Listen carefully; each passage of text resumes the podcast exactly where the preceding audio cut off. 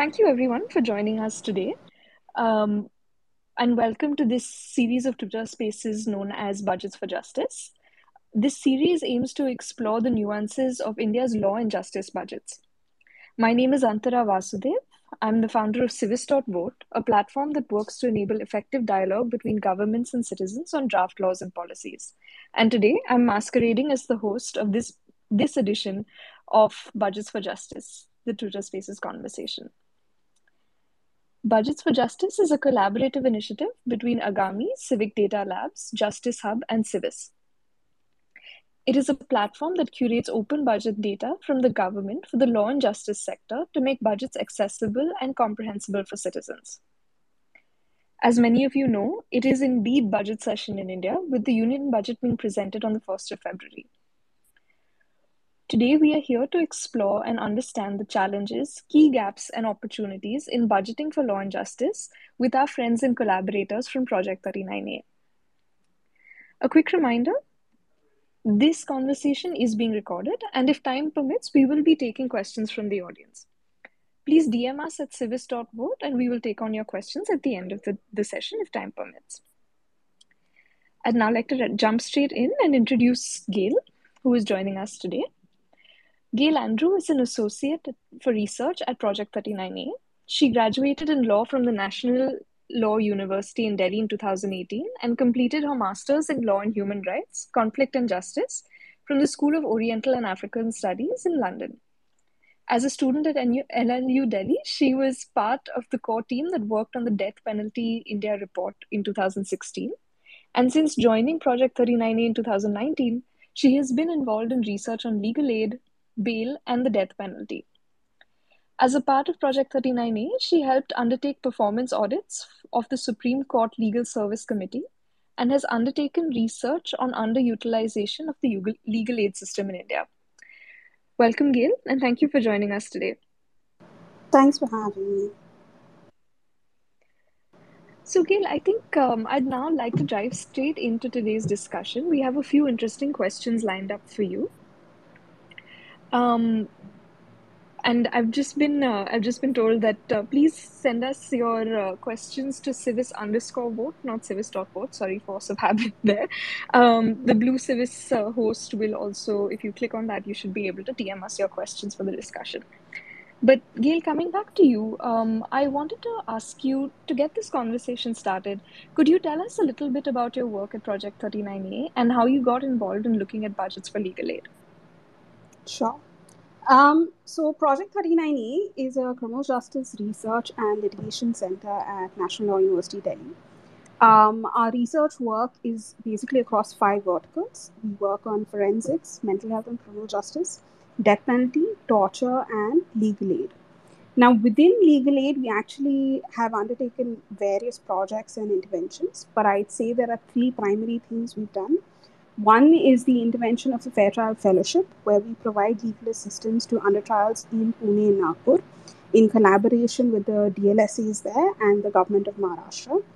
Uh, as you mentioned, I, we undertook performance audits of the Supreme Court Legal Services Committee, which is the legal aid body at the Supreme Court level, uh, to help them assess uh, improvements that could be made to make the system more effective and efficient. We undertook two audits, one in 2018, and we were requested for a follow up audit in 2020. And the third aspect was an analysis of underutilization of legal aid amongst undertrial prisoners. So we define underutilization as when a significant proportion of the eligible population either cannot or chooses not to access legal aid. Uh, and our research indicates that that's a serious problem with the legal aid system in India. So, more broadly, how I'd characterize our legal work is I'd say it's about institutional design and imagination. It's about reimagining the system in ways that could be more effective or efficient. And I see budgets and expenditure as an important aspect of that analysis because I think it tells you so much about the priorities that the system is laying out uh, across the various goals it's trying to achieve, what it considers most important, what are the activities it considers most important in achieving those goals. Um, so that's the way we look at budgets within our work, and more specifically, while doing uh, research on underutilization of legal aid, that's when we looked at data on expenditure um, that's released by NALSA. Yeah, I think that's a broad overview of it. Thank you, Gail. And I think um, something that you mentioned there is is really interesting. Is um, a lot of our work in this space also revolves around creating imaginations of how systems can be uh, rethought of and actually reconfigured. So that's something that really resonated with me uh, from what you just shared. But um, we know that you have analyzed yearly budget allocations and expenditures for legal aid to NALSA and the State Legal Services Authority between 2016 and 19. Could you tell us a little bit about the process for compiling this information and what were some of the key findings that emerged out of it? Sure. So, to start with, just to set the context for people who um, aren't aware of this. So the hierarchy of the legal aid system that has NALSA, which is the National Legal Services Authority at the top, that's the apex legal aid body. Essentially, you then have SLSAs at the state level, which supervises uh, DLSAs at the district level, and that further supervises TLSCs at the taluka level. You also have the SCLSC for the Supreme Court and HCLSCs for the High Court. Um, so, in terms of accessing the data, uh, NALSA since 2016 has started publicly releasing data on various aspects of its legal aid programs. One of which was uh, reports on the expenditure by SLS, from uh, NALSA's grant to these SLSAs uh, across different activities. So NALSA categorized expenditures across, I think, about nine categories, such as um, payments to lawyers, payments to PLVs, Lok Adalats, different kinds of activities, and laid out uh, how much each SLSA spent on that activity.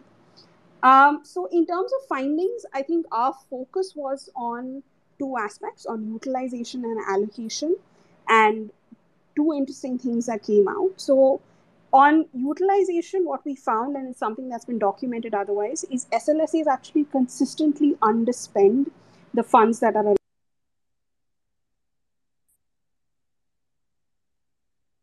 they only spend an average of 58% of the funds allotted by NALSA. Uh, the union territories, with the exception of Delhi, generally have the lowest utilization, something like 13%. But just to give you a sense of the contrast between different states, Kerala and Rajasthan in 2018 19 utilized over 99% of the funds allotted, while Uttar Pradesh utilized only 61%. So that's the scale of difference you're seeing between states. And the second interesting finding, and again, I need to set some context, is with legal aid, uh, one issue that repeatedly crops up is the poor quality of legal representation provided by legal aid lawyers. And in some discourse that's linked to inadequate honorariums, that's the payment made to legal aid lawyers by the state. The idea being because there's inadequate honorariums, there's no incentive to either join the legal aid system or to perform well in the legal aid system uh, which leads to corruption, etc. So, in light of that discourse, we specifically looked at what's the proportional allocation to uh, payment to lawyers for honorariums. Uh, and again, the results were a bit surprising. It was across these three years, SLSA spent only about 24% of the funds uh, on payment to lawyers. But again, the state story is where the interesting part comes out, where Gujarat, for example, spent 62% of its funds on payment to lawyers in 2018 19. And Madhya Pradesh, in contrast, at the lowest, spent less than 6%. Uh, so, yeah, so I think those were the, some of the interesting findings from our uh, limited research on expenditure. Right, that's good. I think um, underutilization of funds is, is something that we do see across the board with uh, with different kinds of budgets. Um, and the problem of underutilization is often more complex than one would be able to gauge at the surface. So, what do you think could be some of the reasons for underutilization of legal aid funds, and what are the implications? What kind of reforms do we need to ensure that our uh, system actually functions at its fullest? Okay, thanks. Um, so, I'll come back to this point at the end, but I just feel like we don't know enough about the system to say why there is underutilization. But at, what we do know is it's not because the system's functional. It's not that things are so great they don't need the money, right? And it's at each level you can observe from right down at the TLSC level, right up to the SCLSC, you can see absence of infrastructure, problems with staffing, with resources. You can see those issues. So I'd say there are two stories as such. The first is it's not about just injecting more money in the system, it's about what the system is choosing to do with the money it has. And I think in our work, the story I tell is that there's two versions of the legal aid system. One is that it's a passive bureaucracy. It receives applications for legal aid, it processes its only goal. And the second version is one that's proactively trying to seek out beneficiaries, identify their needs, support them. And I think too often many levels of the institution is functioning in the former as this passive bureaucracy. So it's not really interested in the the latter, the more proactive thing, which is what requires true investment, right? It requires strategizing what that might look like, real investment. And I think that story also comes across with our work with the Fair Trial Fellowship, where we proactively engaged, visited prisons, uh, spent time with prisoners, tried to support their needs, and you immediately saw a difference in dynamic. You saw the kind of trust and faith that they would then repose in our services because of those actions. But that's obviously a high investment uh, activity, right? It's not just about money, but investing in resources, training, capacity building to be able to achieve that kind of. And I think the underutilization is linked to that story that the, the system at present is not interested in the investment towards achieving its best self, I'd call it, um, and therefore is doing the bare minimum. So I think that's one part of the story. And the second part of the story, which is on the allocation issue I brought up, I don't think it's about the amount that's allotted, right? It's not like I'm saying that all uh, SLSAs must spend at least 50% of their funds on lawyers. That's not the point. But I think it's a story of process, right? On what basis are you making these allocations? How are you prioritizing? How much are you thinking through it? So, just for a second, I just want to go back to the example of Madhya Pradesh. So, like I said, in 2018 19, it spent less than 6% on lawyers, right? But in contrast, in that same year, they spent 48% on Lok Adalats, right? And this is by far the highest across all the states in that year where the next highest is Telangana at 26%. So that's quite a sharp increase, right? And the question is, how did Madhya Pradesh arrive at that kind of allocation, right? Did it look at research on the effectiveness of Lok Adalats? Is it about the number of beneficiaries that go to Lok Adalats?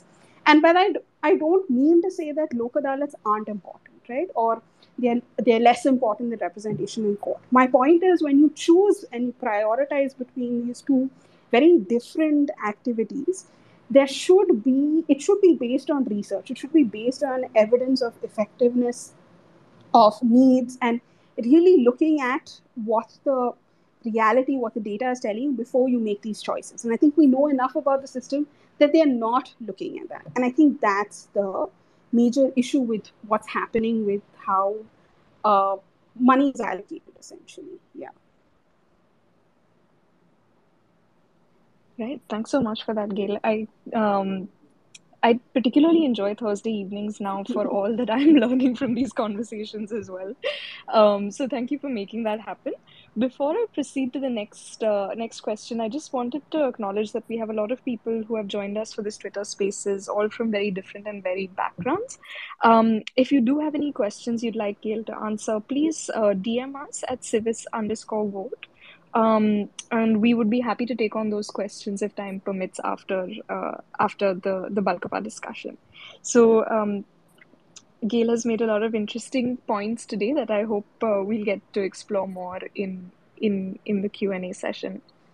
But um, I think uh, Gail, I, the other question that we we do ask at these spaces, um, because we understand that the nature of availability of data is quite uh, complicated and, and the sources themselves are also uh, quite difficult to access. Um, I wanted to understand from you if I, as a researcher, am interested in doing some budgetary analysis for legal aid in India, either at the national level or at my state level, or even district for that matter. How should I go about it? What are some of the handy tips or tricks that you you uh, you might recommend that somebody does when they are looking to engage with this data? Right. So actually in terms of budgets and allocations i haven't seen much information on the nalsa website you just see maybe like 140 crores has been allocated as budget for the year nothing more than that Um, so the information is primarily at the expenditure.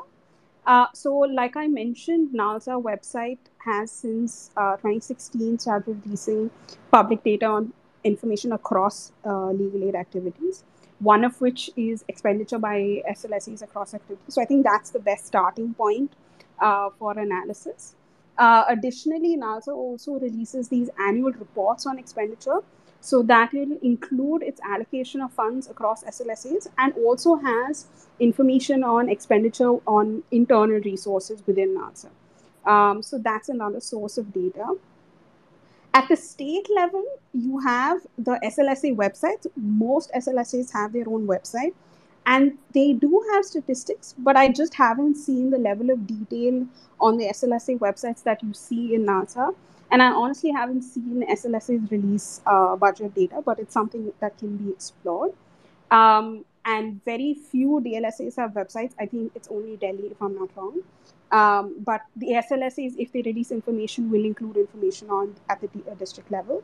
Um, and the only thing I'd say to keep in mind when you look at the state level is there'll be huge inconsistencies in how they categorize data uh, between different states. Um, so it's quite difficult to compare data across states just based on SLSA information. But to an extent, NALSA takes care of that with its consolidated data. Um, so it's limited. There's a lot that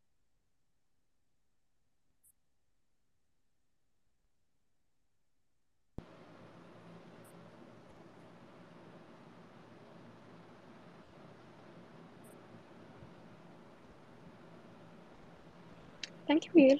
Um, that that uh, does shed some light as well, and I think one of the you mentioned, of course, availability of data uh, does prove to be a challenge. But what are some of the other challenges that you might have faced while working with budget data?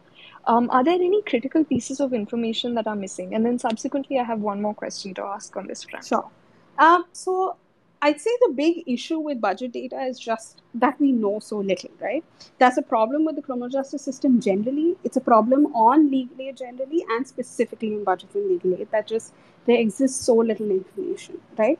And just just give you a, this a sense of the questions we don't have answers to, right? We don't know how NALSA decides to allocate funds between different states, and you'll see huge differences in the amounts allocated, right? Who's making and then within the SLSA, who is making these choices of allocating across different activities? How are they going about it, right? Is any of it based on actual evidence? Then information on the grants given by state governments to SLSAs and the utilization uh, within those funds, right? So there's a lot of information I think that's missing that makes it difficult to make any real substantive in-depth analysis of the data and just to hammer home the point, I just want to come back to uh, a finding I myself raised, right, on allocations and specifically on honorariums. So even though I said it's surprising that we have uh, only that particular proportion being allocated honorariums, there's again so little we know about uh, information on honorariums. There's so little you can say about it, right? Like so many questions remain unanswered what's the rate of honorarium? And then how many lawyers do they have? How many cases do these lawyers undertake? From the cases they undertook how, how many times do they claim the amount? How does the amount that's given in honorarium compare with what's typically charged in private matters? And you can see how each of these questions is so integral to understanding the story of honorariums right? And the role it might be playing apparently in the quality of legal representation. And that's just the point that we just know so little. So I'd say the next steps as such that we need to think about is just getting more information, getting more data, of which budgets for justice is obviously an important step. Uh, and I think that's the direction in which we need to go, right? Greater tra- transparency about processes, about what's happening at each stage of the process. Uh, before we can even think about change and reform. We just need to know more. So that would be my big takeaway from working with. Uh,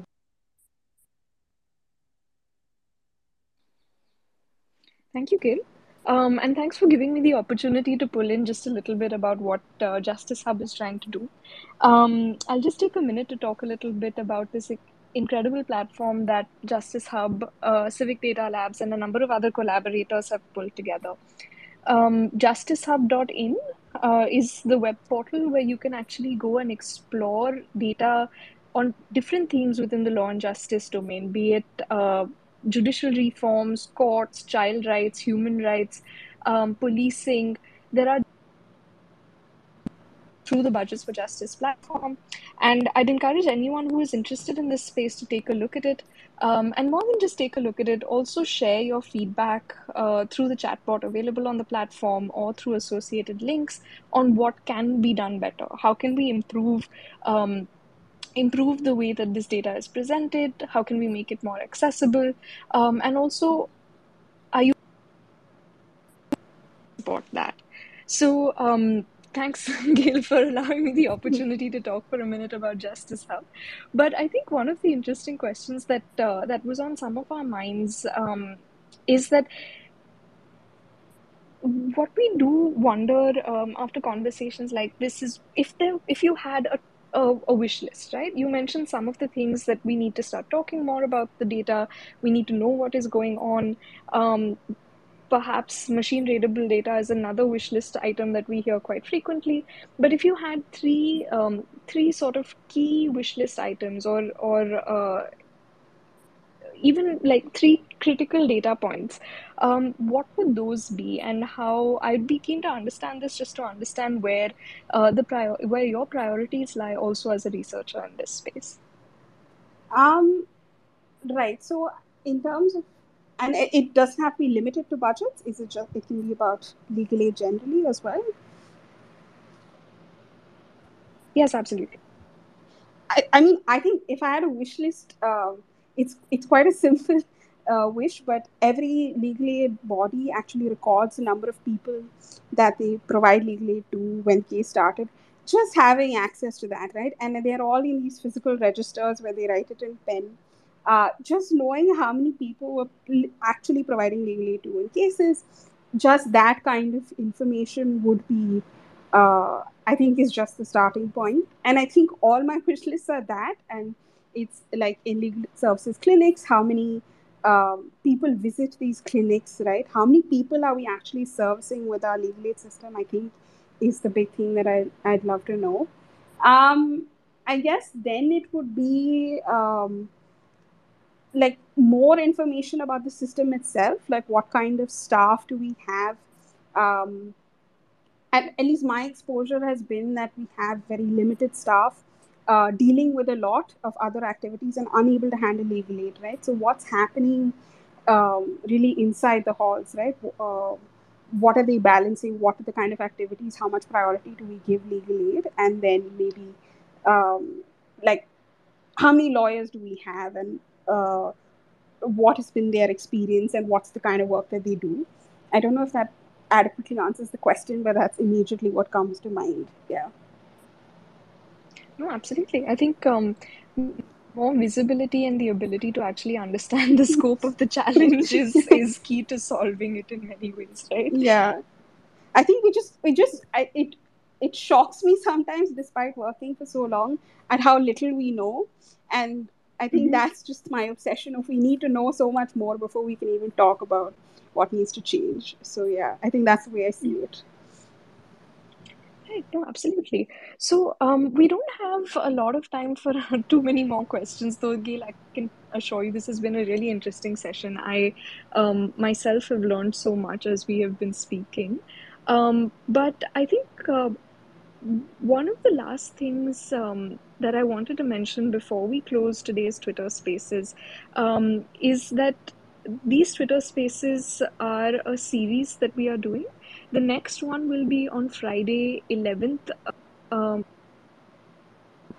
um, with with Studio Nilima and my colleague Shanotra. So uh, we do hope to demystify and add a little bit of context to various heads, budgetary heads that you would see just as a program or uh, just as a line item in a budget by facilitating such conversations.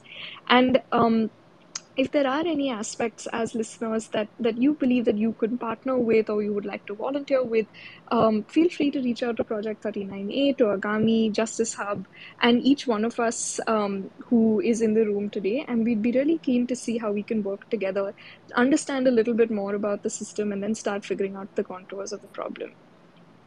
So thank you so much for joining us, Gail. I think this conversation has been truly exceptional. Um, Thanks so much for having me. In many Thanks ways. so much for having me. Pleasure. And I look forward to staying engaged with your research uh, as you go along as well. Thank you. Thank you, everyone.